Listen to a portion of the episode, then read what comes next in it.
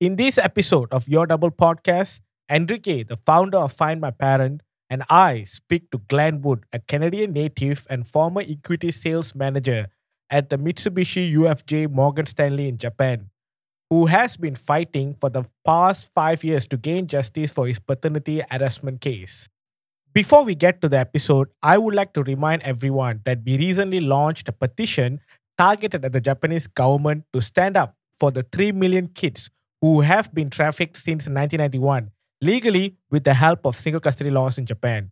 Japan does not recognize joint custody laws as the lawyers and judges profit from it and receive up to 30% of the child support payments until the child reaches 20 years of age.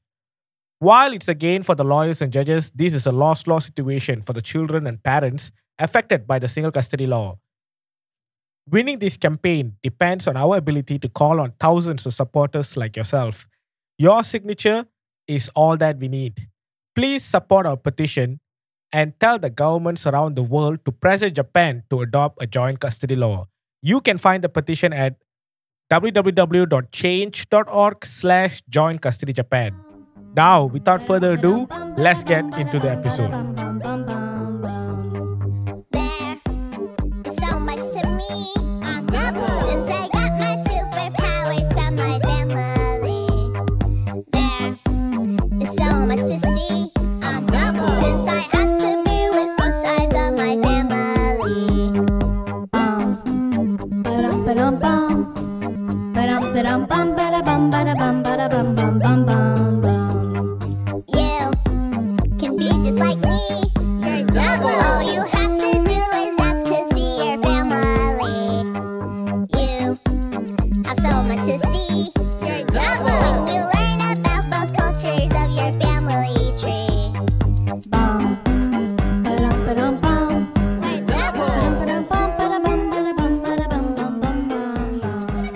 I'm just really curious about what you have to say, Glen, because I, I've, last time I was really intrigued, and I bought the book, The Enigma of Japanese Power. So, so I have it here with me. So I'm going to be reading this on the plane on my way to Japan.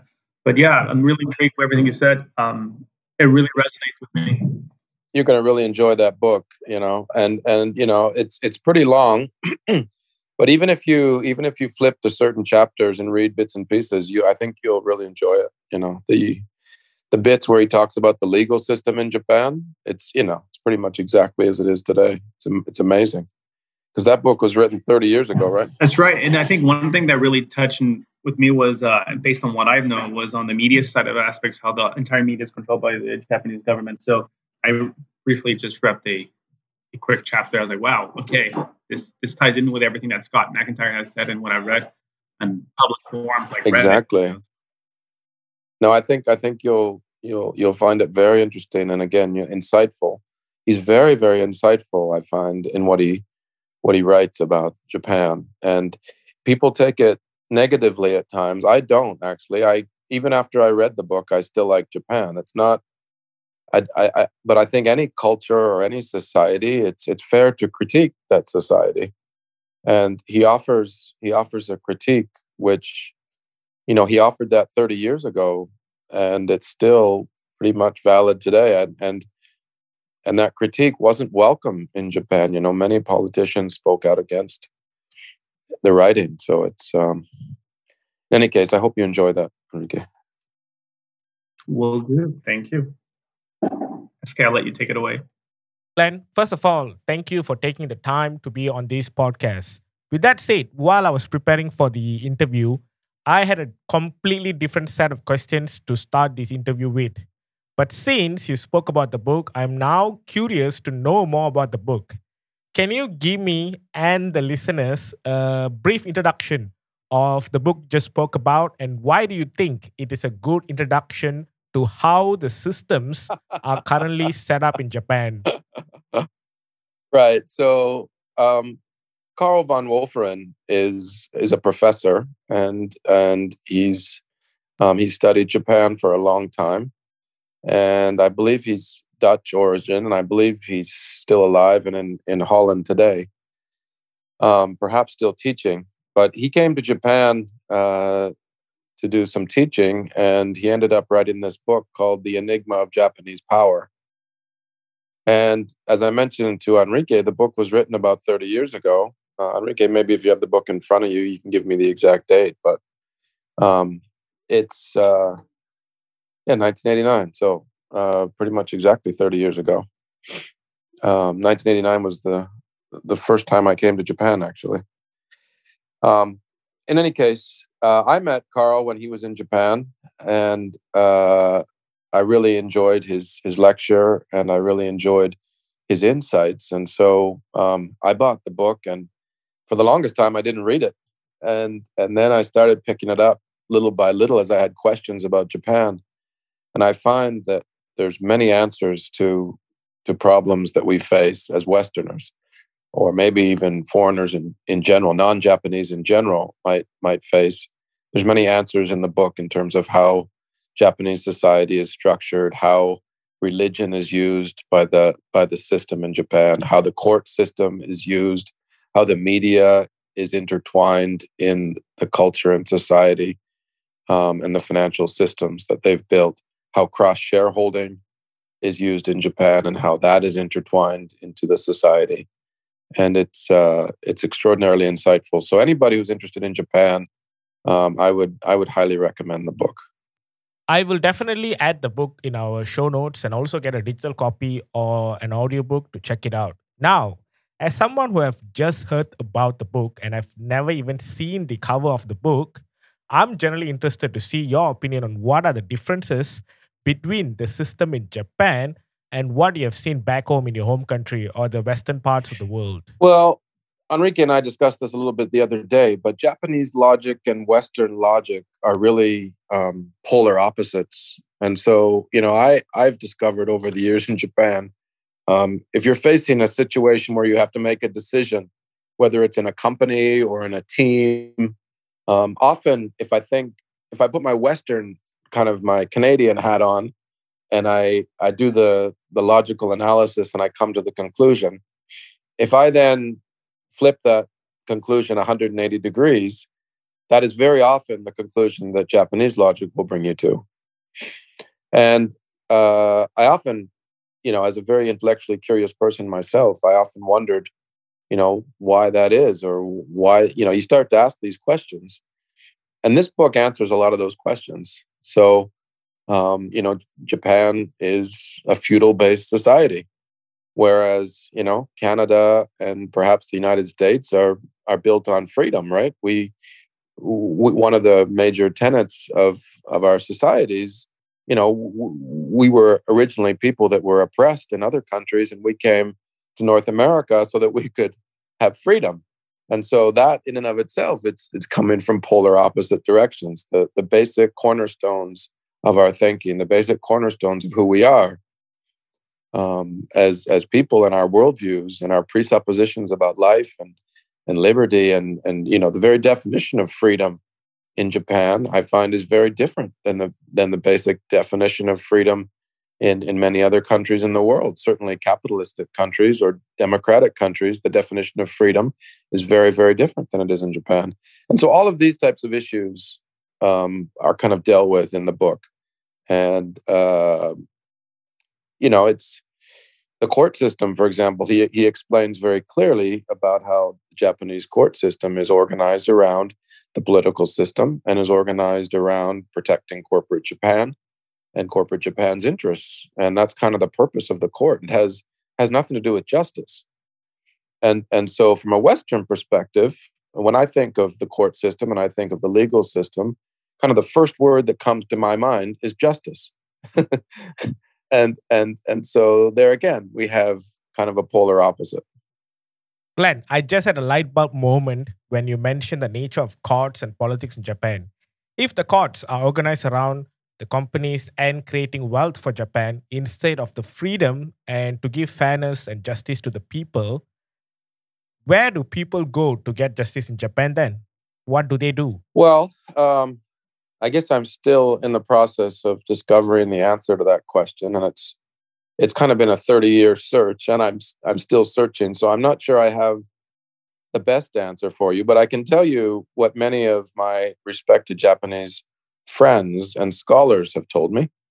So um, when when this first court when this court case of mine first um, came came forward, and and when I decided that I needed to stand up for the many people who I saw kind of being discriminated against and misogynistic practices within the company and whatnot. When I decided to stand up for that, it turned into um, what which is still ongoing now, this court case.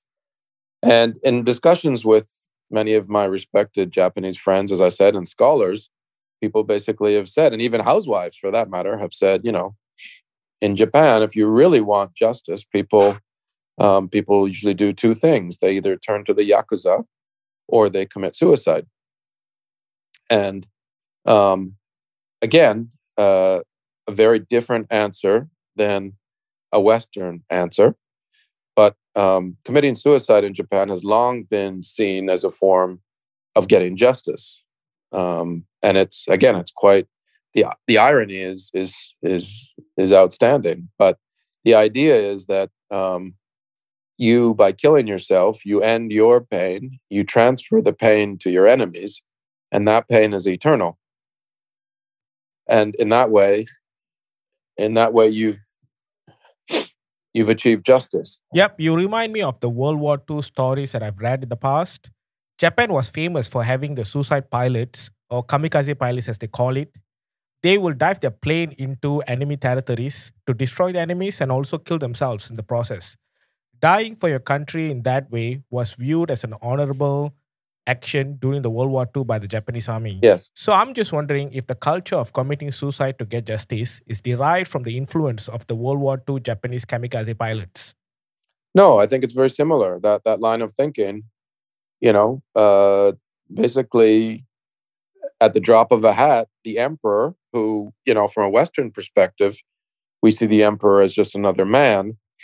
From a Japanese perspective, uh, they they still believe in in many instances that the emperor is God.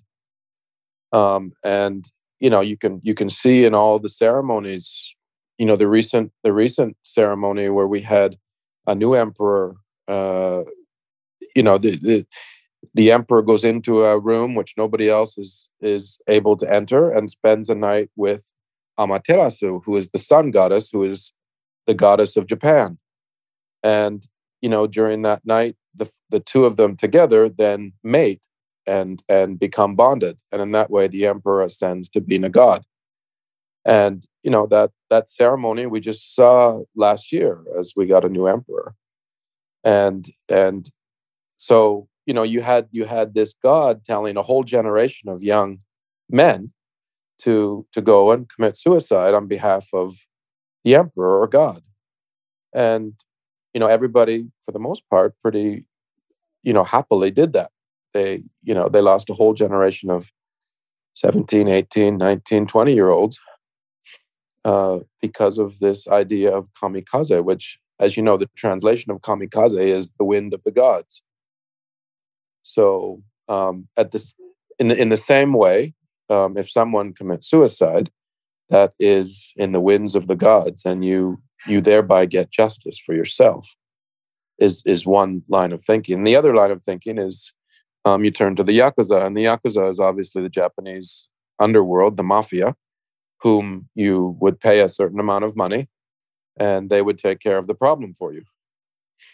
And that still is alive and well today. And that is, those are kind of what people told me um, is the way Japanese would attain justice, and it has nothing to do with the court system.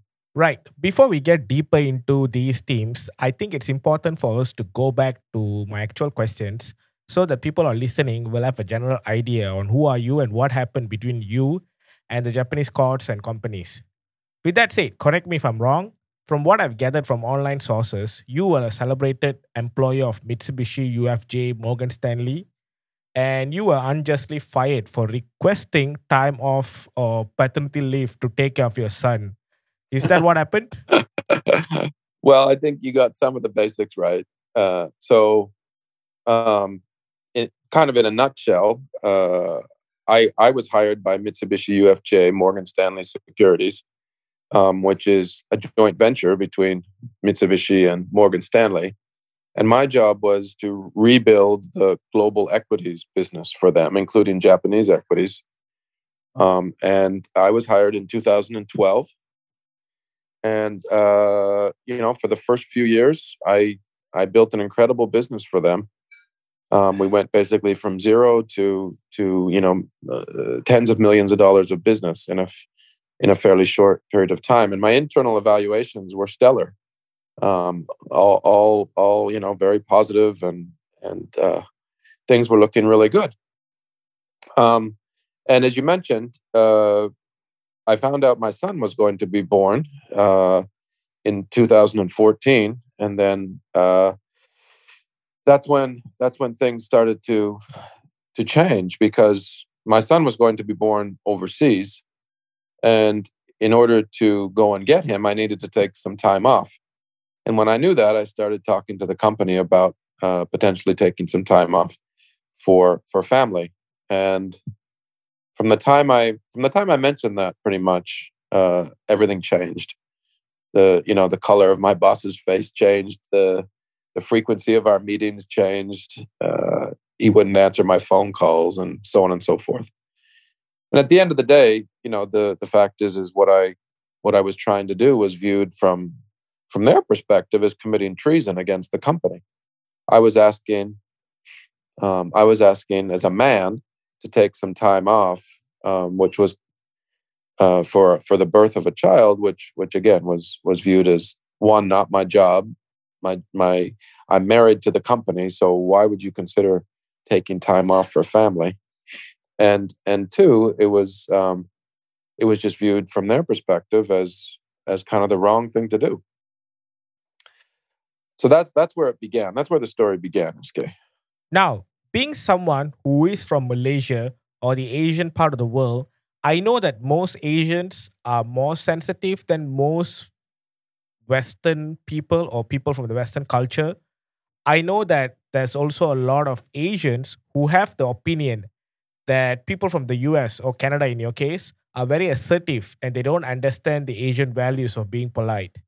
With that said, the Asian listeners who are listening to this podcast might assume that you demanded too much or you were not being respectful when you requested your paternity leave. I just want to make sure that we can clarify that before we move forward. What's your opinion on that? Sure. Yeah. No, that's that's uh, that's a fair question, SK, and I'm happy to talk about it. Um, you know, I've been in Japan, as I mentioned earlier, for for about 30 years now, um, in and out, but but for the most part, living in Japan. And you know, I lived with Japanese people for a long time. My Japanese is fluent, reading, writing, speaking. Um, and if anything, I usually get accused of of being too Japanese in the way I do things. And I think that's part of the reason why you know Mitsubishi Morgan Stanley hired me in the first place, is because they saw me as as a Western person who actually was very Japanese and could adapt to their ways of of of doing business very easily. And so, obviously, when when this uh, when this came up, I was extraordinarily sensitive to it, and I was you know in a management position myself. So, um, you know, I was um, I was very very sensitive to to being very Japanese in the way I approached the whole thing. And I think um, it may help people to understand that um, and I think you you understand this. But so, as the story continued, my my son was born prematurely, um, and he was in the uh, ICU, and uh, the doctors were phoning me from overseas saying, you know, your your son, it looks like he's not going to make it, and as the father, you really need to come right now.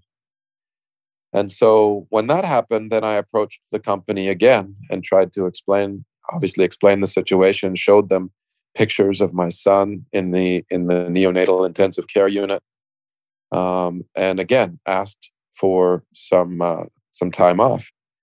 And and yes, we had you know we had a backup system in place and all that type of stuff. So that was that was taken care of. Um, and basically, my boss looked at me and said, you know, medical medical systems these days are very good. Uh, you don't need to worry about your son. Just go back to work.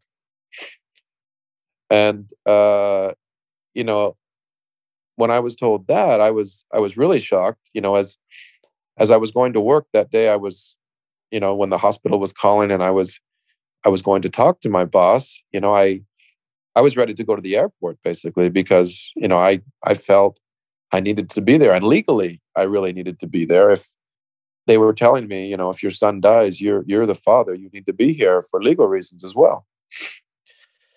And so um, it was a real conundrum, and and I I talked with uh, with bosses and with HR for uh, for several days before I just had to leave, and I didn't I didn't have any choice.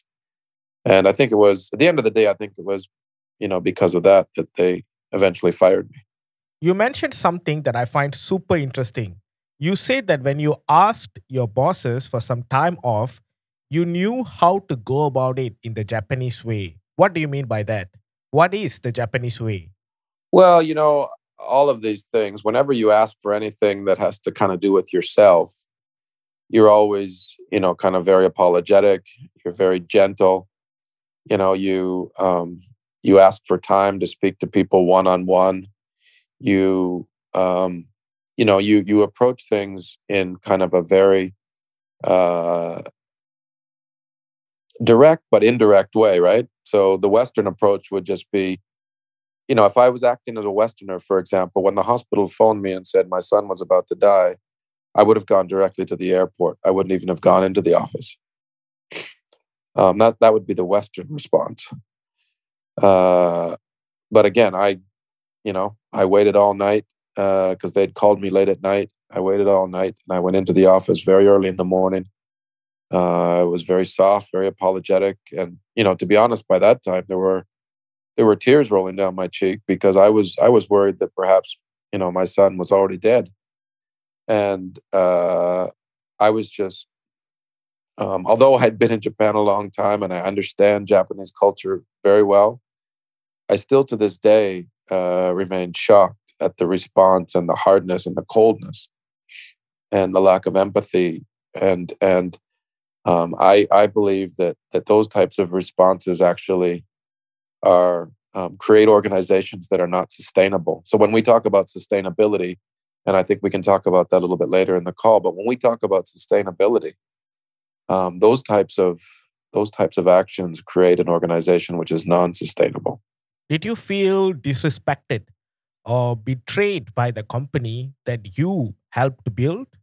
Well, absolutely, right? So, you know, by me by me in an emergency family emergency situation by me asking for some time off i was immediately kind of rejected by by the whole organization and and and that you know looking back on it that's a very japanese response it's it's kind of similar to the things we we spoke about earlier but um, still it's it's very very difficult even to this day for me to comprehend that type of inhumane inhumanity and lack of respect for any rights of of a person um, is is still quite quite stunning to me. And by by way of background, um, the listeners may know this, but uh, Japan has had a long decline in the birth rate, and they've got a demographic situation where, um, you know, more people are dying than are being born, so the population is shrinking,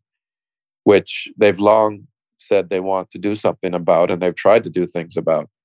And so, about 25 years ago, they actually changed the maternity leave and paternity leave laws in Japan um, originally, uh, when when a woman, for example, would get married, she would be expected to quit her job immediately, and that was kind of the standard in Japan. And then the woman was just in charge of the household.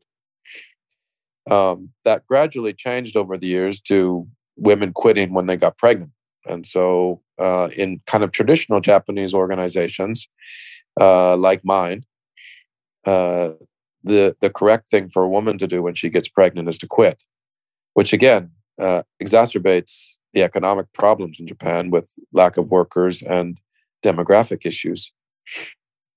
Um, and and so this this maternity and paternity leave law basically guarantees up to 12 months leave for both men and women for both fathers and mothers and that is um, granted to adopted parents as well. So it doesn't even have to be a blood child, it can be an adopted child as well. And the responsibility of the company is twofold. They cannot reject your application. So anybody can apply and the application cannot be rejected. They have to accept the application. And two, when the mother or father returns to work, they have to return them to the same job.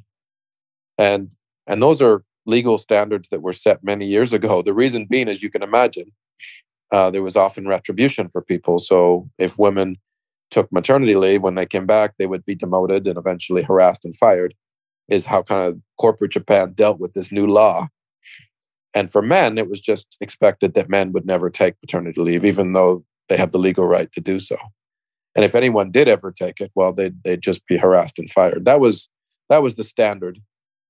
Um, and and and so uh, when I when I submitted my application and it was rejected by the company outright, you know that that in and of itself is is illegal.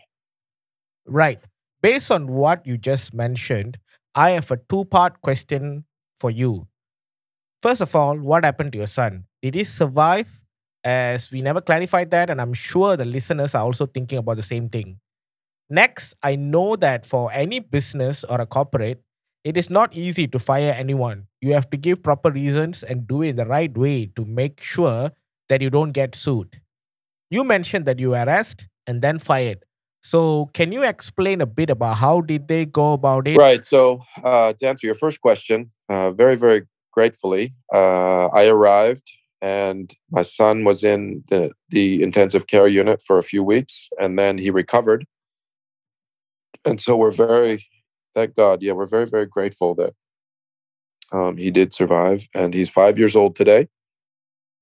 Um, no, no, he's. I just, I just meant he's five. He's five years old now. Yeah. Sorry. Yeah. No, he's he's he's five and a half, and he's a he's a very strong young man. So we're very very we're very very grateful that that he did recover. And to answer your second question, um, so when I returned to work, uh, the first day back, uh, it was just one shock after another, to be honest. But the first day back, and and and you should you should uh, remember and and uh, remind the listeners that through the time I was off, I was still contacting clients. I was contacting the company. Um, even though you're not supposed to do that when you're on paternity leave or maternity leave, you're not supposed to contact your company. That's kind of the rule. Yeah, that's right. I was doing everything I can, I could to to maintain the business. So the first day back, uh, basically, I was called in and I was told that uh, my job is no longer the same. All my management responsibilities have been taken away. And that basically I was demoted to be kind of like an assistant type of thing.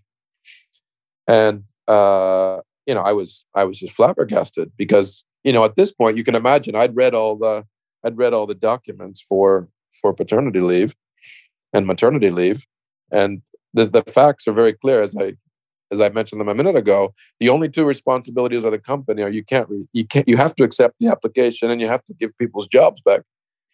And so at this point now they they'd both they'd basically not done either one. They and and they they did it very unabashedly and and kind of very in a very proud manner, almost as if they were proud for breaking the law. And uh, you know, I I came to realize, as it says in the book that we mentioned at the beginning, that you know large corporations in Japan are above the law. They're not under the law.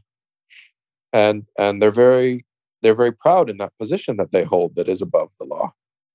And they leverage the law and use the law and use the court system and use politicians as they need to to accomplish their overall goals as Japan Incorporated. And that's kind of the way the system is built. And um, so when I look back now and I look at how the company responded to me.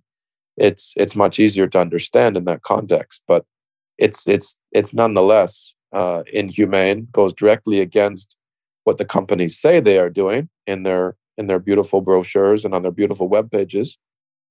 And um, obviously there's a global conflict here with morgan stanley being involved because their approach in the united states is is obviously very different as well. While researching about you and what happened to you, I read an article that mentioned that you tried to sue the company for wrongful termination and harassment, but the judge decided that you are trying to defame the company and reduce their credibility without any objective basis. Because of that, the judge decided to dismiss the case. Can you explain how did the judge arrive at that twisted decision? Yeah. So again, uh, in perspective, this is this is very typical corporate Japanese behavior. So if anybody in the company, you know, if a young woman raises her hand and says she was sexually harassed by her boss, the first thing the company does is is say that's a lie, so you're lying, and anybody who lies should be fired. So that's the first way they reconcile that and get rid of the, anybody who raises their hand. And and the second thing is, you know, in most companies, there's no whistleblower protection programs. There's no, um, you know, there's no hotline.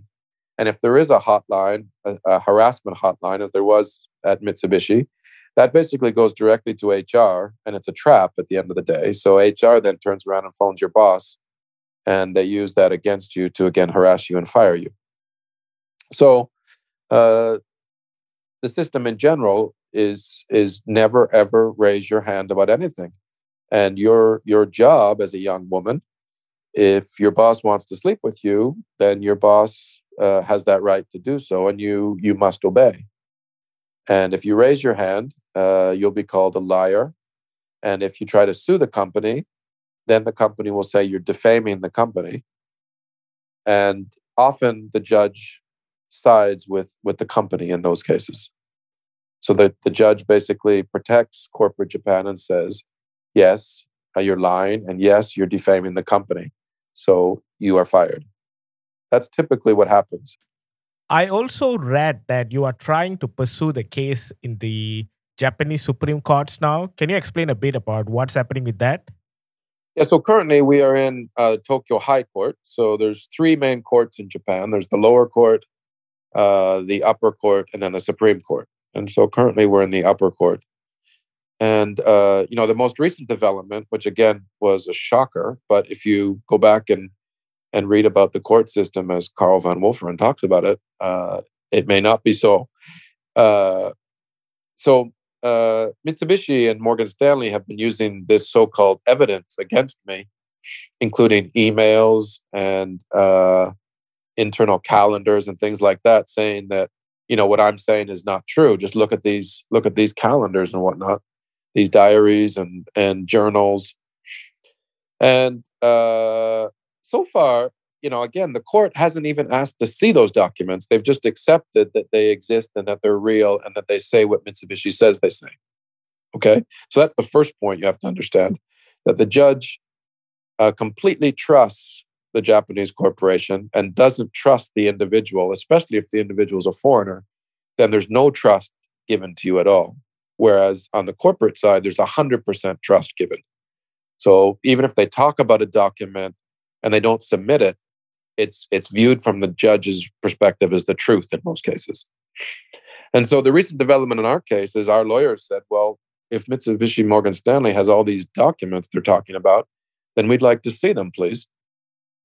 And and we asked the judge to show us these supposed documents. And so mitsubishi morgan stanley came back with this i think it's 60 page document. And and the first the first 50 pages or so talk about how internal emails have sensitive information so we can't submit them to the court. The emails written at mitsubishi are meant only for the person uh, that they're sent to and in no way they can be shown to the public and that goes against corporate policy. So they spent they spent like i said 50 pages talking about that how it's how it's very private and sensitive information. And then on the very last page of the document they said and by the way we've now destroyed all that evidence so it no longer exists and you know when i first heard that i thought oh great i guess we won um, and from a western perspective again uh, you would assume that if someone destroyed evidence, they'd be immediately thrown out of court. As you can imagine, that's not the case in Japan. Uh, the judge basically didn't even blink an eye, from what I could tell, and the case just keeps going. I see. While researching about you, I also did a bit of research on Mitsubishi UFJ Morgan Stanley. In 2018, they had a big press release which was covered by most media sources, in which the newly appointed CEO, Saburo Araki, promised to eradicate staff harassment within the company. He also mentioned that he will investigate complaints and punish employees who mistreat others, and made a hotline available for employees who wish to file confidential complaints. Yes. Now, as a person, I believe that anyone, including big corporations, can make massive mistakes. However, if they take swift actions to correct those mistakes and take responsibility for the mistakes, in my opinion, they're still a good company. Unfortunately, I haven't seen any follow ups from uh, Mr. Saburo or Mitsubishi Morgan Stanley since 2018 on this issue. So I'm just wondering if they if they really took any solid steps to address and eradicate the harassment claims, or it was just a lip service or PR stunt to divert the media attention. Right. So um, my court case began back, or the, th- this whole situation, remember, began back in 2015, right? My son was born in 2015. And so this claim uh, has been going on for a long time. The court case has been going on for a very long time. And uh, many reporters have questioned Mitsubishi Morgan Stanley uh, about what's going on. And so uh, Araki was uh, Araki came forward and talked to Bloomberg while my court case was still going on, and it's it's his response was in response to Bloomberg's questions about my case. So when he talks about eliminating harassment in the company, he admitted to Bloomberg that they have a massive harassment problem at Mitsubishi Morgan Stanley. And he said, Right, I understand that. But if you read the press release and the interview he had with the media or Bloomberg, as he correctly pointed out, you will see that he promised that he will take severe steps to make sure uh, harassments are a thing of a past when it comes to his company. That is back in 2018. Now it's 2021, and your case is still ongoing. So, what gives? Well, exactly. So he, you know, he, my understanding is that he said that to try and deflect attention away from the media attention that my case was getting. So, you know, he, he tried to assure everybody that he was doing everything he could to eliminate harassment. But in my case, they didn't admit harassment. They haven't even submitted documents to the court. So, you know, it seems very disingenuous to me. And if he really if he really wants to eliminate harassment, then there should have been some follow up reports after that pronouncement as well, right? So he said he was going to eliminate all the harassment in the company, that they had a massive harassment problem. All right, well, what what did he do? You know, it's been it's been three years since he said that. So during the past three years, you know, who are the perpetrators? How has he dealt with them? What situations have come up, and how has he improved the situation? How has he moved to eliminate the huge problem with harassment they have in the company? Certainly hasn't contacted me. We asked we asked that Mr. Araki come to court and speak in court as one of the witnesses because we wanted to ask him specifically these questions and he denied he denied to come. Now, the article also mentioned that they were penalized a few million uh, by some government body in Japan due to these harassment claims. Is that what happened?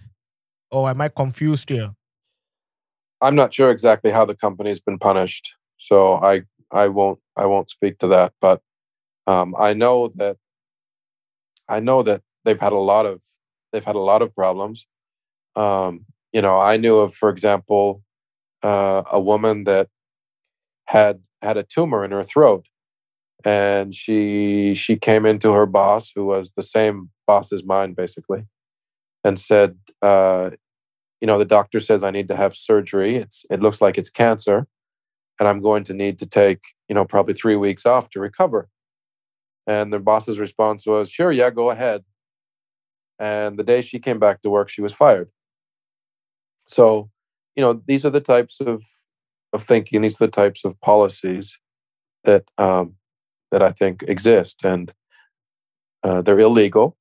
They're non they're non sustainable. So, you know, to the extent that everybody's wearing their SDG badges and talking about the United Nations Sustainable Development Goals, I think uh, I think this would be a good place to start to making the company more sustainable. And my hope is that they do that. My hope is through this process and through my efforts that the company is improved and, and Japan is improved.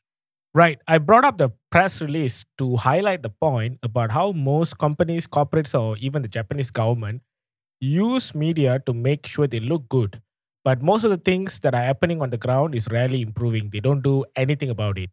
Even in the case of parental abduction and parent child alienation, most of the news are suppressed and censored by the government. And anybody who speaks out on it are practically censored by the government as well. I'm interested in knowing what is your opinion on this as you've been in Japan for more than 30 years. Yes, so absolutely. You know, for better for better or worse, uh, and this is historical. Japan is extraordinarily resistant to change, and and I think that resistance to change is actually really hurting Japan at this point. But um, you know, there there also is a stark contradiction in that resistance to change. So, in that same resistance to change, you have, uh, you, you know, you have sayings. Corp, you have corporations like Toyota, whose whose famous uh, approach was, you know, constant and never-ending improvement. Right, Kaizen is is is the famous uh, manufacturing approach from from Toyota, right? Yeah, and and yet on the other hand there's an extraordinary inertia and apathy and resistance to change. And and you know children are taught from from a very young age to just fall into line and not raise your hand and not speak up. You know it's it's again a stark contrast to western approaches where we encourage students to raise their hands and stand up and speak. Um, and and so that those ripples go all the way through society for generations, if not millennia. And and so you get this extraordinary inertia. I think it was General MacArthur that said, um, if you don't like change, you're going to like irrelevance even less. And I think that quote is is still very relevant today. In the last 30 minutes or so, we have discussed a lot about Japan, but let's zoom out a bit. What are the long term effect of this on Japan? What do you reckon will happen to the businesses, corporates, or even Japan as a country if they keep on resisting change? I think globally we've kind of turned a page on on our definition of capitalism, and perhaps we're getting back to what I think is the heart of capitalism, which is um, companies that generate outsized profits while adding extraordinary value to society.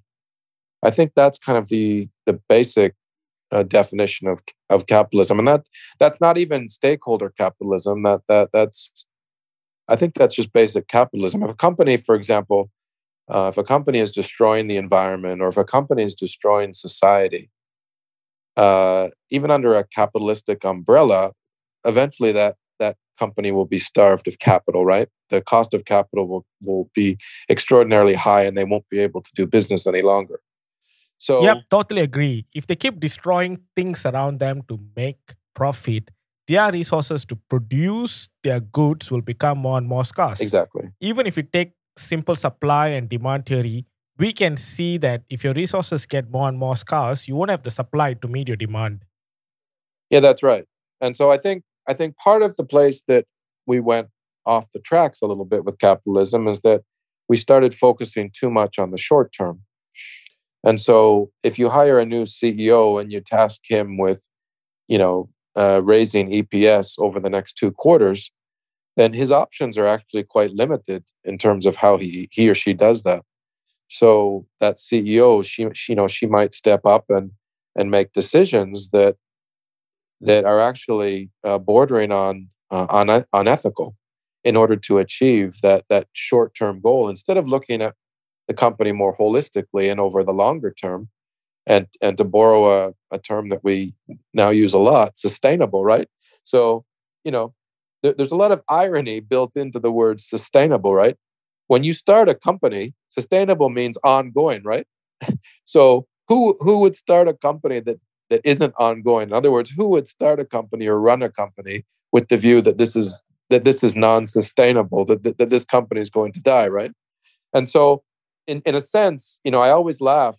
And there's always a snicker inside me when I when I hear people talk about you know sustainable companies nowadays because you know you mean you're telling me this company was built to die so if you bring the conversation you know back to the new ceo that comes in you know uh, historically they might come in and say okay we need to cut costs. Okay well fire all the pregnant women. And you know that might that might improve the bottom line for a quarter maybe two. At the end of the day you know you're going to have trouble hiring people. You're going to have lawsuits. You're going to have harassment issues. You're going to have corporate governance issues. And and i would say even over you know a, a three to five year span that company is going to be damaged by that decision and so likewise when we think about japan and if even if you go back to you know my situation a micro discussion about or or the woman i mentioned who was fired for having uh, cancer surgery you know if you look at these types of situations how is that impacting the company now and into the future? Well i would argue that uh, the quality of people they're able to hire is going down i would argue that especially now with esg investing and, and, and we get esg standards that esg standards are not going to allow them to do that. And companies that do do that and it's in the newspaper then their cost of capital is going to go up which is going to make it more difficult for them to innovate and do business. So I think I think even Japan in this in this environment uh, of you know the Sustainable Development Goals from the United Nations as well as um, ESG investing, I think Japan is is going to have to adapt a little bit uh, for this one. Although they'll do it kicking and screaming, and they'll do it very slowly, and they'll do it in their own fashion. I think um, I think you will see change, and in fact, we've already seen change. You might have seen recently the paternity leave law was changed to make it much more easier for men to take paternity leave and uh, give specific directions to corporations. And many journalists have credited that change in the law to my case and, and to my efforts. Whether that's true or not, well, we'll, we'll leave that one alone. But um, it's it's great to see those changes coming. And in fact, even at Mitsubishi, they made after my case, of course, they made paternity leave mandatory for all men. So any any any man now at Mitsubishi, uh, and I believe Morgan Stanley as well, who who has a new baby, they must take paternity leave at least for one day. I'm not exactly sure if that's the right long-term solution to these, though. Well, well, well, yeah. And again, it's it's it's quite a Japanese way of doing it because what they'll do then is is all men will take two or three days paternity leave, and then they'll submit their numbers to you know the the trade ministry and say we have 100% of our men taking paternity leave and that will make the company look good that's you know that's kind of what they're trying to do right again japan being japan they're trying to do what looks good in the media and kind of ticks a box in the checklist kind of thing compared to doing things that will make sustainable changes and make sure that things actually improve that's right that's right so they're not taking the pain they're just doing window dressing and um, and they're very good at that. And again, they have control of the media. The media is pretty much completely controlled by the politicians and the large corporations. So um, they have a huge advantage there. You know, when it comes to Japan, people are older, say those who are 40 and above, might have gotten used to the system as it is. How about the younger people, especially those who are in college or just graduated? I'm asking this because if you observe it globally, those who are in their 20s and 30s are challenging many archaic laws and other wrongdoings by government and corporates. Do you think the same thing is happening in Japan as well? Yeah, so that's a that's a great question, and it's tricky to answer. I think you've got you certainly have different views amongst young people than amongst older people. Um, typically, in in Japan, what happens, and young people historically have always had different views than the old people, the older generation. This isn't this isn't a new phenomenon that you have a younger generation that has different ideas. The whole the whole idea in Japan is how fast you can stamp out those new ideas is kind of the goal of society. And and if you stamp them all out and maybe one or two still exist, well then they were they were worthwhile ideas and all the rest weren't worthwhile. That's the view. That's the way of thinking. And and so uh, soon as a if a young person joins a large corporation, then for the most part, those views are are stamped out and they have to fall into line. So the question is, are are more young people not joining large corporations? And I do think that is the case. I do think there's a higher percentage of young people that have said uh, or that have tried to join a Mitsubishi and then quit. So I do think you have attrition rates that are rising at the large corporations in Japan, which, in terms of societal change and economical change in the country is concerned, is a very positive thing. And I do, I do think you have an increasing number of young people that are just uh, trying uh, a startup or working at a startup. Uh, many of those startups are are squashed by corporate Japan. So uh, I'm kind of of two minds of of how much change that will actually promote in society. But um, I think the short answer to your question is I think there is marginal change. There's change at the margin, which I'm happy about, and I'm obviously very supportive to see that. And you know, I strongly believe uh, that parental rights are real. This isn't something that we're just making up, and that you know, and and if parental rights are are honored that it will help the demographic situation, that you will see more babies in Japan. Um, so, you know, I, I do think there's change at the margin versus the rest of the world. The rate of change, I would say, in Japan is still negative, unfortunately.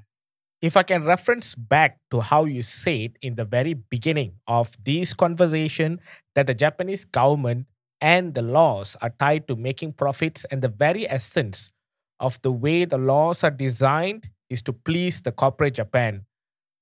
How about the Japanese politicians? In your opinion, what they should be doing and what they should be paying attention to in order to make sure Japan becomes better as a country? Right. So, um, at the at the risk of maybe sounding too negative, um, but again, putting this all in context, that I love Japan. So please please keep that in mind.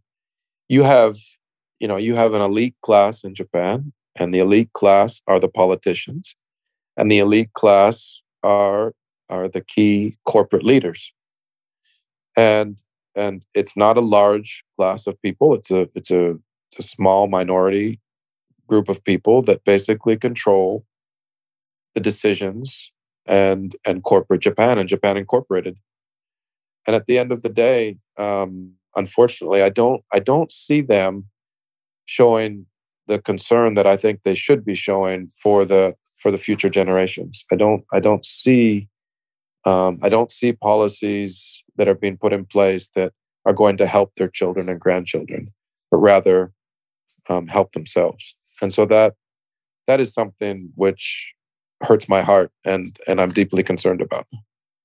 I think the things that you are mentioning, such as being able to take off a few weeks because you have cancer and need to undergo medical treatments is not just employee rights, but just basic human rights. Agreed.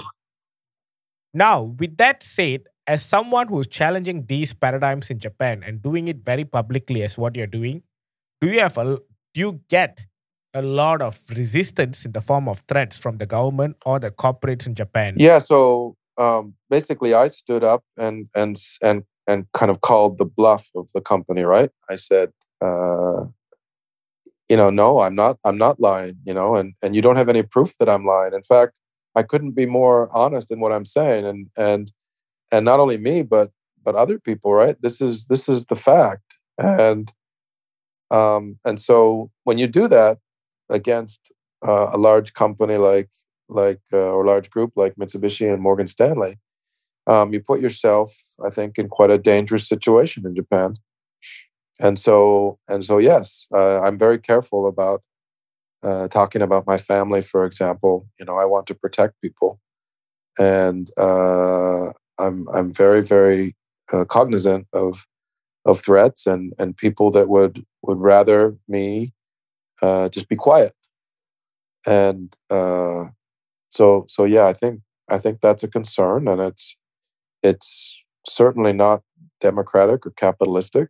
And I think that should raise a lot of eyebrows. And we've seen, you know, we've seen a lot of situations even recently where where there are some real ethical concerns about the way the system is being run. Just just this week we saw the Toshiba case, right? Where um, we've got we've got some very serious corporate governance issues, uh, collusion uh, with the government. So top management at, at Toshiba colluding with government officials to squash shareholders, and in particular foreign shareholders. So uh, again, you you know we see the same issues.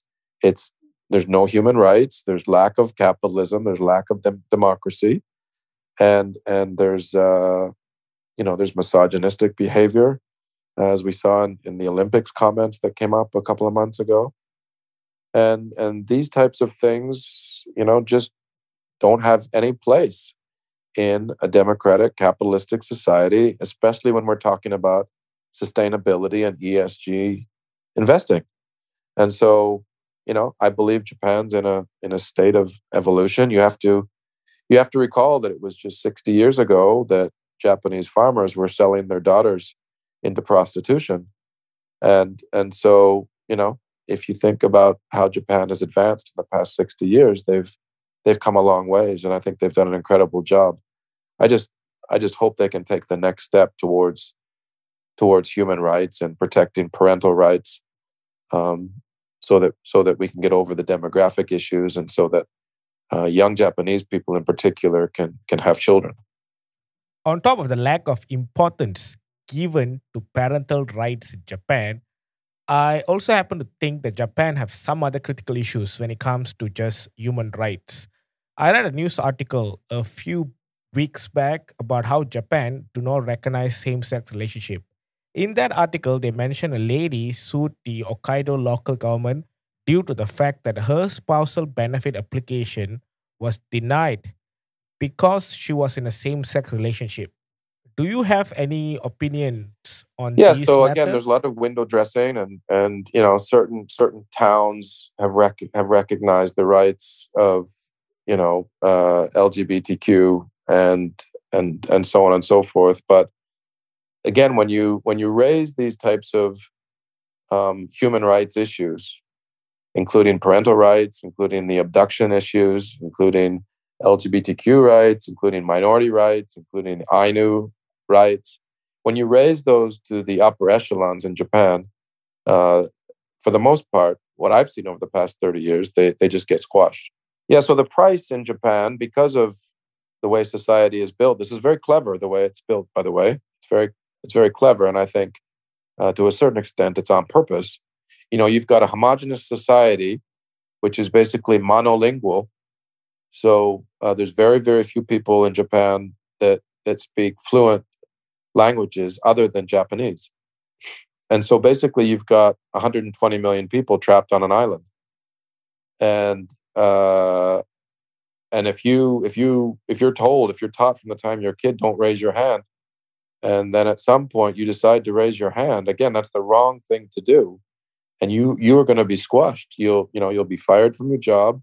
You won't be able to get another job. Uh, often the the family job is what is used for children's school applications and things like that. So if your father gets fired, often you you you know you won't be able to get into a school, and so uh, and the neighbors will often harass you if you get fired or you put up your hand. So you've got you've got a society which is built on these on these precepts, which prohibit people from raising their voice, from speaking out. Another article that I remember reading was about how an engineer in Toyota committed suicide due to an harassment by his bosses and uh, colleagues, and he was just overworked by the company. Do you know anything about that case? Sure, yeah, and and it was a very big case, and I think it's it's another, uh, you know, it's another uh, example of of something that was kind of buried, and the parents, I think, of the person who committed suicide followed up and followed up, and I do I do give credit to Toyota for coming forward now and apologizing and admitting that that is what happened, that the person was harassed, and they apologized for that. Um, I hope that they I hope that they compensate that family uh, an extraordinary amount for the pain and suffering they have they've gone through, and that they're going to go through going forward. But I do I do congratulate uh, Toyota for for coming forward and admitting that it was harassment and apologizing for that. Um, I hope they they follow through as you know Araki has promised to do, and eliminate harassment uh, as much as possible, so that we we don't have these suicides of people being harassed going forward. But again, you know, I uh, I think that's coming forward and admitting it and apologizing, taking responsibility is the first step really to to making advancements rather than just these platitudes of yeah we're gonna we're gonna get rid of all the harassment. I promise i promise. You know uh, come come forward come forward and be honest right? Yeah we uh we did the wrong thing when it when it came to scott. We did the wrong thing when it came to susan. We did the wrong thing when it came to Glen. And this is how we're changing and this is how we're going to improve as a corporation. You know something like that in today's society would actually uh, be extraordinarily beneficial for the company. You get a lot of a lot of free advertising. You become a, a leader in terms of, of sustainable business practices. Um, and the opposite of denying the problem and fighting it in court at the end of the day is is the cost of that i think is is going to go up uh, astronomically going forward Right. And we have listeners who are from all over the world and they are coming in from different walks of life. I'm just wondering for those who are listening, what they can do, what people like myself, you know, we are not in Japan, what can we do to help the situation when it comes to things that's happening in Japan, things that we already discussed throughout this episode? right. Uh, it's a great question and i think i think there's a lot we can do actually today. So and that's and that's part of why i think japan is going to run up against this wall where they find they have to make uh, some changes. Um, one of the major things that is different as we all know today than than it was perhaps 20 years ago is social media so um, social media is very powerful and japan is still struggling with how to deal with social media they haven't they haven't they haven't really got on board yet um, but it is having an impact. And so, um, you know, many of many of my posts now, uh, they get you know a hundred thousand views, um, and so you know, there's a hundred when I that that used to be like kind of the readership of some of the large newspapers, right? There's newspapers that have less readership than a hundred thousand, right? And and so um, I don't I don't say that in any way to to shine a light on me. I say that very humbly and very gratefully to to say to Mitsubishi Morgan Stanley and to corporate Japan that the age the age of hiding dirty laundry is over. You're you're no longer able to hide the dirty laundry as you used to be able to hide it. We have we have multiple social media platforms. We have Glassdoor. We have ratings of companies, and and this is only going to expand. This access to data is only going to expand dramatically going forward.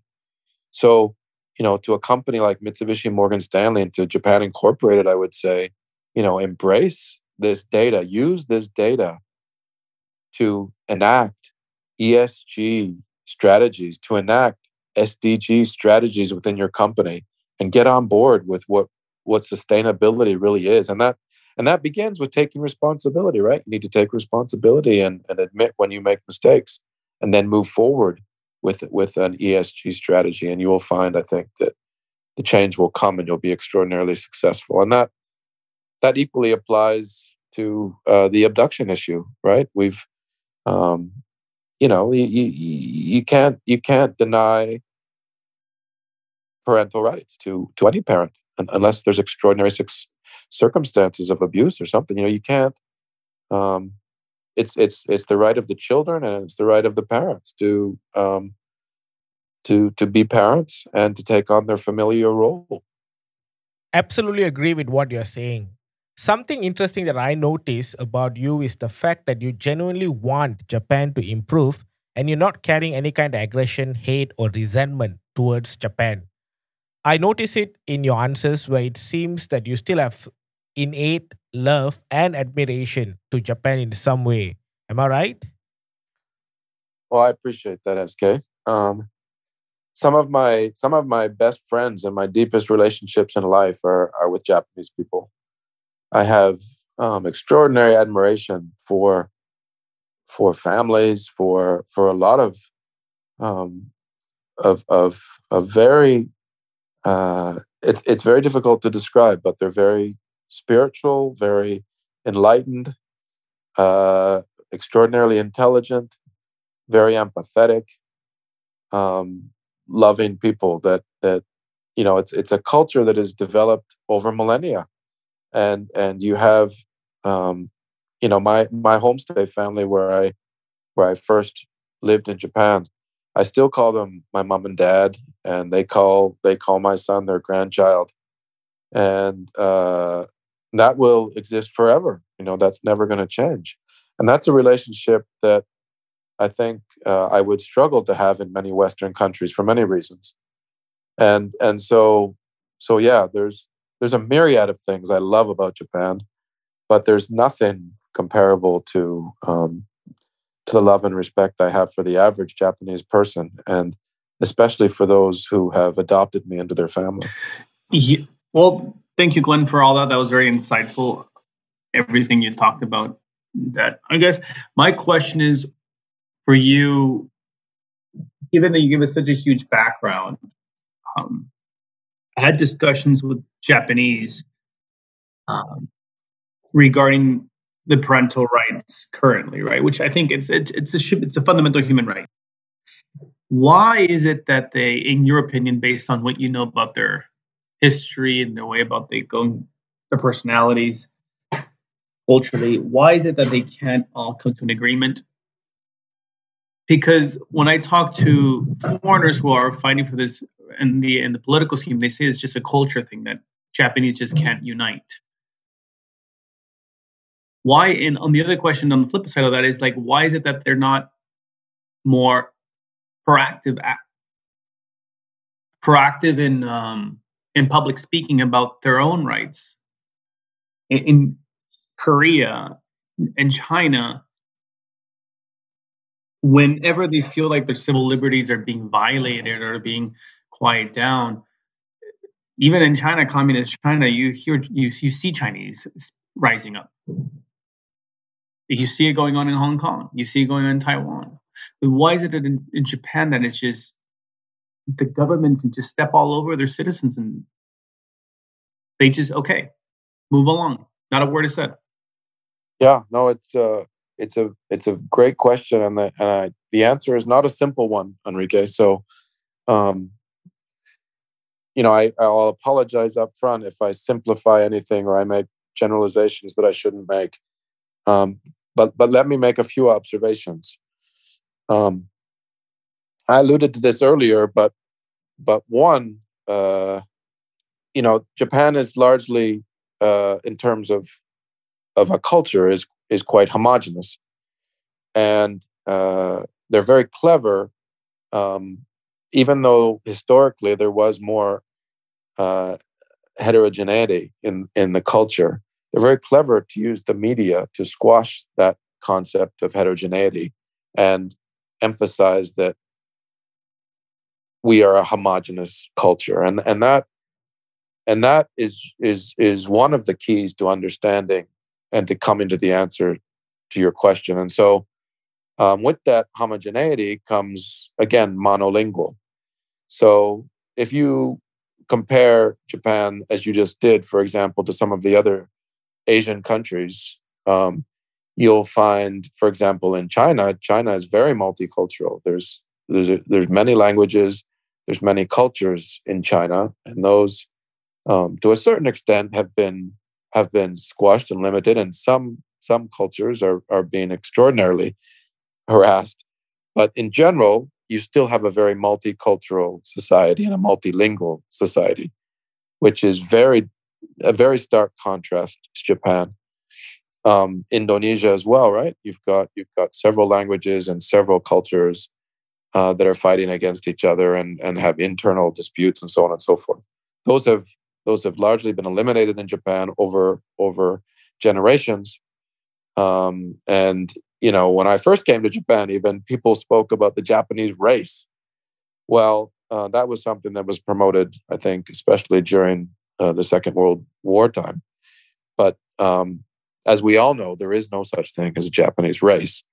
Um, but but that was something that was very strongly promoted as part of I think a nationalistic strategy. So that's one observation. Let me let me give you just a couple more, and then I'll then I'll and I'll be quiet. Um, uh, Japan has a very different view in terms of male and female roles in the culture. So we talked about this, I think, the other day, but um, you've got what I call a maximalist feminist uh, society in Japan. And maximalist feminist basically means that the roles of the man and the woman in society are not viewed as unequal, but they're viewed as completely different. So uh, the man and the woman might be equal, and in many cases, the woman might be more powerful than the man, but their roles are completely separate and divided, and they're not supposed to take on each other's roles. And if they do, then they become kind of an outcast in society. And so it's it's socially controlled to the point where you know the man when he joins a company basically marries the company and his first priority is to the company and and uh, then the woman uh, when she gets married quits her job and her responsibility is is to take care of everything to do with the household.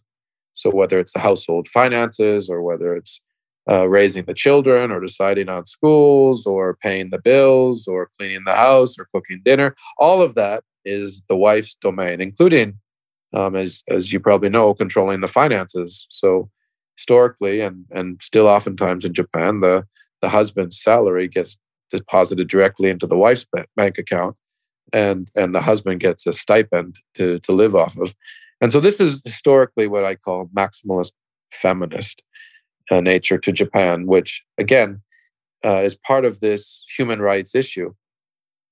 Uh, because obviously the children are the property of the mother under those under that regime, and so the court's decision then under that cultural presupposition becomes very clear. The court has to has to give the children to the woman because they're her property to start with, and and so and so that's that's another key I think to answering your question.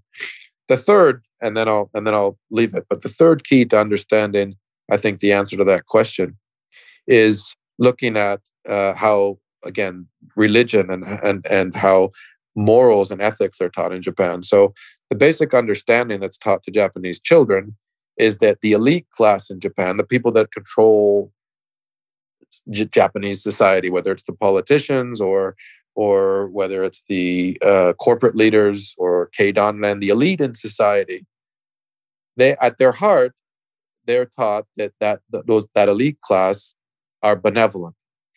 In other words, everything that that elite class does is for your benefit, and they wouldn't do anything to hurt you. And so you can imagine if you're taught that from a time you're you're a child and you believe that the elite class, the ruling class in Japan, are benevolent and they're doing everything they can to benefit you as an individual, well, then, yeah, you don't need human rights. Human rights disappear. So those those are kind of the three keys that I would throw out there to to come into an answer, I think, to your question. Yeah, I mean, I think thank you for that. And and I'm just thinking here, um,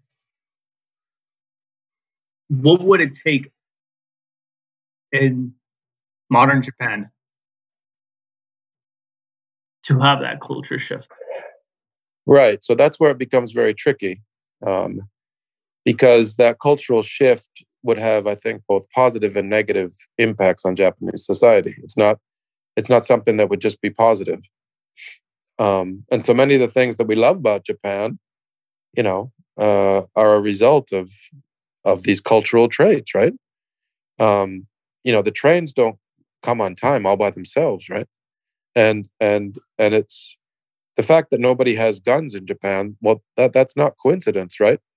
that's by design, and and and those are um, you know the reason you can you can walk on the streets relatively safely at any hour of the night, even in a large city of 30 million people, is again it's a result of these cultural traits that that we both love and hate.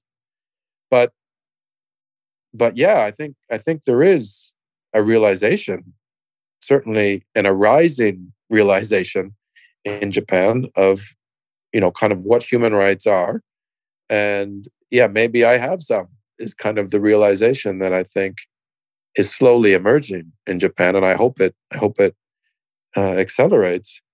Um, I think I think financially, uh, for example, the the whole concept of maximalist feminism it's becoming financially impossible in many areas in Japan, and that's again I think why one of the reasons why the birth rate birth rate continues to fall because the calculation is very simple, right? If you're a young married couple and you want to have a child, then basically the economic the finances of that are you're going to cut your income in half and your costs are going to double because one of the parents is going to have to quit their job according to Japanese culture and it's probably the the wife so you lose half of that income and if you have a child well obviously your costs are going to double.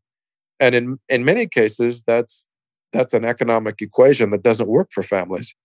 So then you have people choosing to delay having children is kind of the result. And if that goes far enough then and people and society decides that they really want to have children then then that's a huge motivator to make changes i think.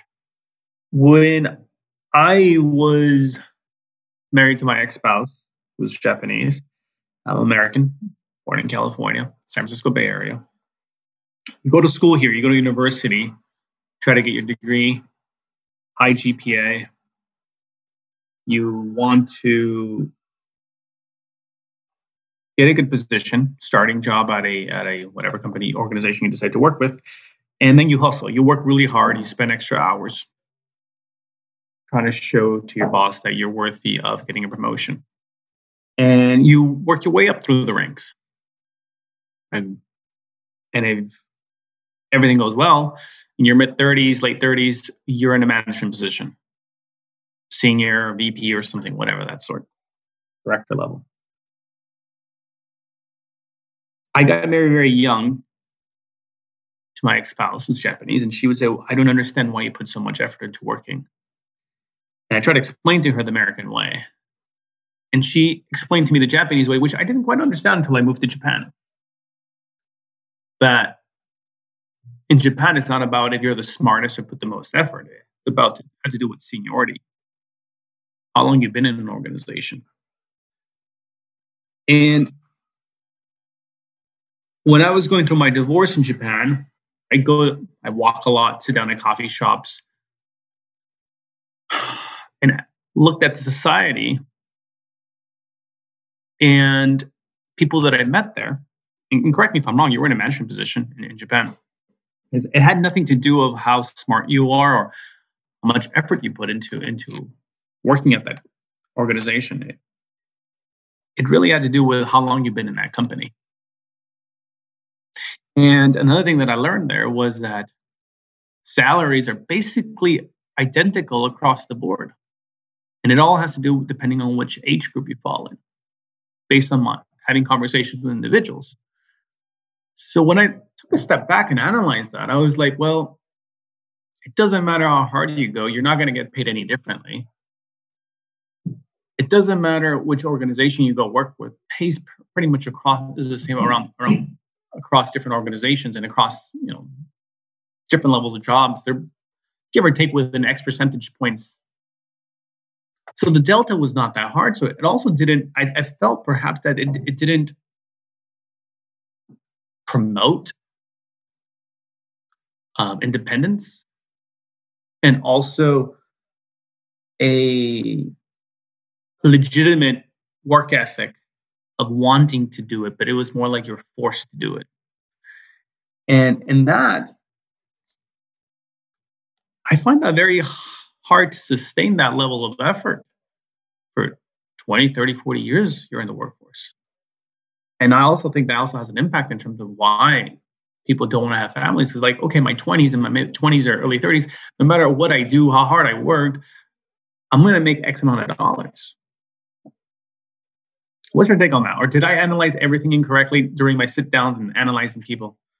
No, I think I think uh, thank you for that, Enrique, and and I think you've hit another another key to um, to understanding Japanese culture and Japanese society and Japanese economics. So, um, and I'll come back to a comment I made earlier about you know Western logic leads you to one conclusion, and Japanese logic is often 180 degrees. Um, and at, at the risk of sidetracking a little bit, uh, you'll probably remember because we're not that dissimilar in age. There were there were a lot of popular psychology books when we were when we were teenagers uh, that talked about uh, the problem of codependence in the United States and and and uh, in Western cultures, um, and and how bad codependence was. Codependent. Even now, I think we've got buzzwords, right? Even I hear young people talking about codependent relationships and how bad and, and in a very kind of uh, negative light. Well, uh, Japan is all about codependence, and the whole culture is built on codependence and interdependence. Um, and that is in stark contrast to Western thinking. And you can see that flow all the way through society, whether it's families or corporations. You know, when when a when a baby's born in a Japanese family, well, typically uh, the historically the mother goes to her hometown so she doesn't even she leaves her her husband who again is I'll, re, I'll remind the listeners the husband is the property of the company. So it doesn't matter if he's there for the childbirth and he's not even he's not even expected to really take take an active role in that. And so uh, the wife will go home to her familial hometown and her family and she'll have the baby and basically her mother will teach her how to take care of the newborn baby. And after three to six months then she'll come home to her husband is is historically the way it's done. And then even after she comes comes home then she typically sleeps in a separate room with the baby away from her husband and the baby and the mother sleep together. And in some cases that that co-sleeping arrangement can can be maintained until the child's in their teens. Um, and again that's completely different than Western ways of thinking and child rearing. You know, I was I was put in a crib and I was then put in my own bed as soon as I stopped rolling out of bed, and I never slept with my parents. Um, and that has that has an impact, right? And the whole the whole nature of the relationship is based on codependence. We're codependent on each other for life. We're interdependent on each other for life. And there's a really good book by by Doi uh, that's called The Anatomy of Interdependence, which discusses this whole concept of Japanese interdependence. Um, but that's one point I would make after your comment. The second point is you're absolutely right. There is no meritocracy. Um, and again, that should be a warning sign. You know, people see that and they think, oh, this is so there's no meritocracy. That means it's kind of no competition. That means it's warm and fuzzy type of environment. But uh, the warning sign here is that if you have no meritocracy, then you don't have capitalism because capitalism is built on meritocracy. So then if you don't have capitalism, what do you have? And you know, I'll I'll let I'll let the listeners decide for themselves what what they think it is. But I would argue that it certainly isn't isn't capitalism. And yes, salary standards, uh, salaries are basically standardized, so there is really no incentive to do better than anyone else. And in fact, someone who does stand up and do better than somebody else, then is usually squashed and often harassed. And if they continue to do better than other people, then they're often fired. Um, so that eliminates the whole notion of meritocracy within a Japanese corporation. Um, and the last comment I would make is all of this system is supported by an extraordinarily draconian uh, tax structure. So uh, the average salary man, if they do get paid more, they pay the majority of that away uh, in taxes. And if it's not taxed while they're alive, then there's a death tax, which takes away the rest of the 70% that's left. So um, the whole system is is designed around this um, this this culture of of interdependence. Yeah, and and you know, thank you for that. I appreciate that. And one thing I actually want to, if you can kind of explain to our listeners, is the pay structure in Japan about the salary slash bonus system, how it works. To me, it was the most mind-boggling thing when I heard about it. Um, thankfully, I never worked for a Japanese company. I never do. But basically, my understanding it was like you get paid like thirty thousand dollars, your base salary, and then you get a bonus of like I think it's fifty percent of your salary or something in that, and it's divided into certain chunks of that throughout the year and that's calculated as part of your salary as your package deal. However, the bonus is dependent on the manager every time it has to be issued out.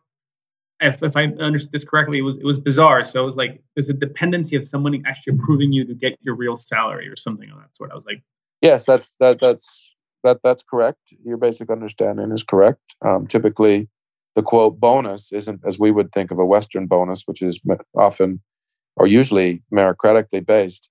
It's just some uh, percentage of your salary that's withheld, and uh, it is usually paid twice a year, uh, June and December. And it's pretty much standardized. But yes, the manager has the right to to decline the bonus, and so it's interesting that you brought that up because if you've read in my court case at all, that was that was one of the points of contention is that uh, when I came back from paternity leave, uh, they no longer paid any bonuses to me, um, and and uh, the company's you know the company's argument was that they you know they said well we want to be compassionate to Glen and we want to give him more time to spend with his family, and that means that we can't pay him a bonus.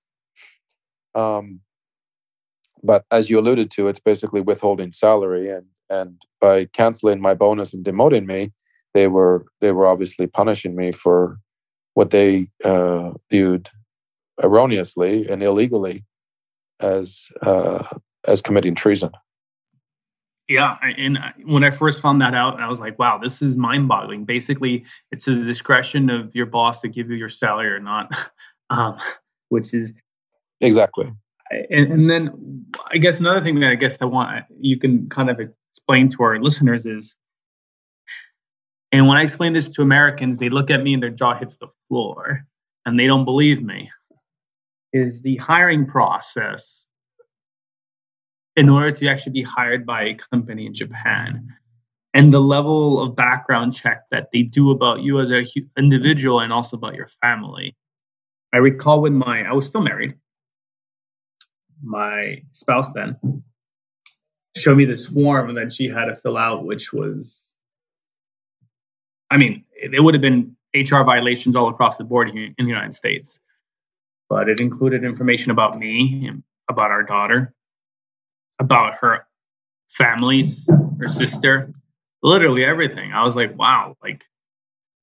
Even even to the extent, if I recall correctly, who the daycare provider was for our daughter, and I was like, I, I can't, I can't believe they're going, they're asking this level of detail for a job. But going back to what you were saying earlier, I felt like they were finding out everything about her because they own her after that, and it was scary. Yeah, exactly. So, uh, and again, we're we're generalizing here because there are a lot of new companies I think that are different, but in general, uh, large corporate Japan, uh, when you join the company, you're viewed as property of the company. Your first priority is always the company, and the company uh, is in turn supposed to quote take care of you. Um, and again, that taking care of you relationship requires that they know everything about you, um, including yeah your your second cousin's girlfriend's name. So you know it's it's it's quite extraordinary, and it's a level of I think information that many people in the world would be uncomfortable with. Yep, 100% on that. And I think you know, I think my takeaway of living in Japan very shortly, very briefly, I, I actually I, I feel sorry for them. I for the for the Japanese who live in Japan. Many who do end up leaving Japan. I understand now why when I spoke to them, they said they never wanted to go back. But even those who do live in Japan, looking back, I have a lot of sympathy for them. And and, and the reason is because if you talk to them on one on one, they do have their own opinion and, and, and they do not agree with their system, but however, they just don't stand up together as one and um and talk about it in public and bring it bring awareness to it. I mean, if I were if I were having a a, a conversation with one on one on a friend and at a cafe, he would tell me all about what's wrong with the with the system, and then we invite some another friend of mine over to uh, for coffee, and then he everything everything's perfect in Japan, nothing's wrong with it. And I'm like, what, what just happened? We were just talking about how it's you know everything's wrong, um, and vice versa. When I had coffee with the other with the other person, you know, they tell me like, yeah, everything is wrong, and, but in front of other people, no, everything's okay, everything's perfect. It's like, guys, you guys realize you guys have the same beliefs and you guys want to change your country for better, but for whatever reason, you guys just don't want to talk about it among yourselves. And it was stressful to me. I was like, um, because it feels like, for lack of a better word, it's just they're just brainwashed, or at least on the on on the on that facade, uh, um, on the public image on how to behave. Sure. So, so yeah, if I was to play the devil's devil's advocate, I would say, you know, it's arguable that all of us are brainwashed, right, to a certain extent. So it's, um, I think it's, I, I want to agree with you because, in general, I I believe that there there is some quite dangerous teachings that can be classified, I think, as as brainwashing, and I think you know you could you could argue, for example, that that the kamikaze movement that SK brought up earlier, you know that that's arguably on the back of brainwashing, and it's it's it's very dangerous. Um, on the other hand, you know, there's there's a strong, I think the the concept that you're talking about when you you know you bring other Japanese with the conversation, and then all of a sudden everything is fine. Um, I think that's again that's nationalism that's that's very strongly ingrained in people. Um, it's it's the whole system of being Japanese.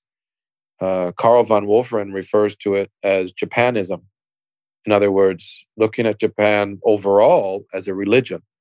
And I tend to ascribe to to his thoughts on that. I think I think it is much more overall. The whole culture in general is much more like a religion than it is like uh, like a culture or or or simply a political movement.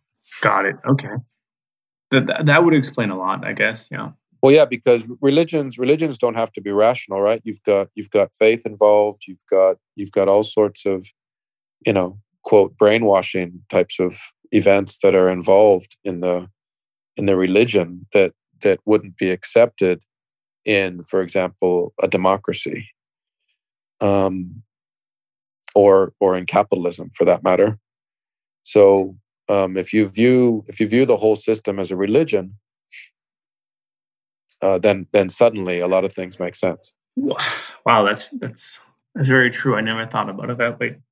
And I think I think most people don't, and that's and that's part of what I I hope to convey in in this conversation as well. That um, you know when people go to Japan for the first time or or go to live or what have you, I think a lot of people just say, well, you know, it's Japan's version of capitalism, and things are things are a little bit different. But at the end of the day, we're all human, and uh, and we'll work it out. Is the general approach I think to a lot of people that go and visit Japan. But if you actually went to Japan and said, "Okay, I'm entering into a religion," um, and you know, a lot of these when I enter in somebody's house, it's kind of like going to a church. Uh, then I think your perspective is very different. And then, for example, when you see uh, when you see these human rights abuses, or you see, you know, people people locked up without a lawyer uh, for months and months on end uh, because of some rumor, you know, then it all makes sense, right? Because if it was a religion, then that then that would be understandable. That that makes 100% sense. Wow, I never thought about it this way, but you're absolutely right. it, it is a religion. Um, how they approach everything in life there. It, it's it's cult like. it really is. That's right. And and you have to you have to subscribe to the religion in order to be a Japanese person. So that's that's another important point. You can't you can't opt out of the religion. And and And I think that's probably why I didn't fit in. I, I never subscribed to that religion. I, I just would not. right. and you know, part of the religion is I would argue being monolingual. In other words, not being able to communicate fluently in other languages is one of the one of the kind of precepts of the religion. And in that way, it's a very clever system in that way because then you trap everybody on the island. And as as I think you observed earlier, many Japanese who do go abroad at a young age and learn another language they never fit into the religion after that. And they often find themselves, especially women, most women, most Japanese women that I know that are fluent in English do not live in Japan. Yeah, I, I think you're right on that. I think uh, many Japanese women that I've met I would uh, say the exact same thing as you is like they don't want to live there. And, uh, and, and even any Japanese people that I know is, um, yeah, once they once once they go out and they know another language, they don't want to go back, but they just don't have a choice because they don't have a visa to live abroad. And if they do, they'll do anything within their power to always live abroad, one way or another. Yeah, because they don't, you know, right? They don't fit into the religion anymore. And if you don't fit into a religion, it it it becomes a very uncomfortable place to be. That's true. That is very very true. And and, and I think yeah, that that's an interesting perspective that I'm just right currently just trying to process um, right now at the moment.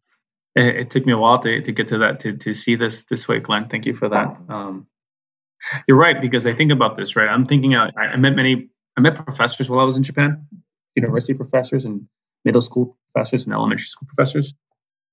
And I remember one of the conversations I had with one of them was, uh, "How often do you guys teach English in school?" Like, "Oh yeah, we do it once a week." I'm like, "Okay, once a week. You can't learn a language once a week." I'm like, "Well, is it all day class?" Like, no, it's only one hour once a week. Well, I mean, like, well, you're not going to learn any language that way, one hour a week. Um, and you're right. You're just you have this island, and I, I guess now I get why a lot of Japanese have always told me island mentality. It's a small island with an island mentality. Uh, you close all its borders. You teach only Japanese, and you partake in this religion. That's right. And if you're if you're born into that, you know you really don't have much choice, because by the time you realize that this is a religion, it's too late. So you're already deep in the system. You're already deep in the organization. You already have passed the prime age of learning another language. You've passed the prime age of learning another culture and of traveling abroad. And the religion is keeping you so busy running on this wheel, the religion wheel, that you really can't jump off. If you jump off, it's almost committing suicide. And so that's that's why the system is so clever in in assuring that that uh, it's homogenous and that people don't leave um, and that you don't have the brain drain that you would have in countries in other neighboring countries right so if everybody spoke english and they didn't like the system then they would just leave and they would leave from the smartest people first right um, and we haven't seen that in japan for this very reason that uh, you know they do this kind of a laissez-faire approach to learning English, and they tell everybody they're learning English, and actually they're not. It's as you said, it's it's it's very superficial. It's window dressing, and I would argue at the end of the day, it's part of the overall strategy of the religion um, is to make sure that people are monolingual. Yeah, that makes 100% sense. Um, and you know what's scary is for those parents like myself who have children who are half Japanese, that's yeah, that's an eye opener in terms of anybody who's thinking about going to Japan and having a half Japanese children. Yes, I think it is. I think it's uh, it's a decision that I think often is taken too lightly. Hundred percent. I never thought about it this way. Had I known, I probably would have not been why I am today. Okay, I'm I'm speechless now. SK, you can take it from here, Glen. Yep, I'm shocked by what I'm hearing as well. It really does make sense if you look at it as a religion. Now, with that said, Glen, I will include your links and your change.org petition in the show notes as well so that people can follow you and get the most recent updates on your case. Do you have any messages to our listeners on top of that? Thank you very much, SK. Yes, um, I think uh, I think any support we can get in terms of social media and the change.org petition, um, as well as uh, following any any posts on on on LinkedIn, Facebook, etc., Twitter would be would be very very much appreciated. I would say, um, you know, during during this during this very difficult time, um, a friend and I started a new business that I'd like to tell the listeners about. Um, please take a look at our homepage. It's, called smartvisionlogistics.com. And uh, it's again for me, it was a completely new area, but but I'd done some consulting in the area of logistics, so I was I had some familiarity with it. And my my long term friend and now business partner Nakazawa-san and I started this this business together a couple years ago. And you'll notice on the homepage that the the business, the foundation of the business is is sustainability. And my hope is that um, uh, that my approach becomes kind of a two pronged approach. One, on the one hand, uh, I'm a I'm a parental rights activist. I'm a human rights activist. On the other hand, I'm actually showing kind of how how sustainable business practices can be achieved while being a successful business in Japan.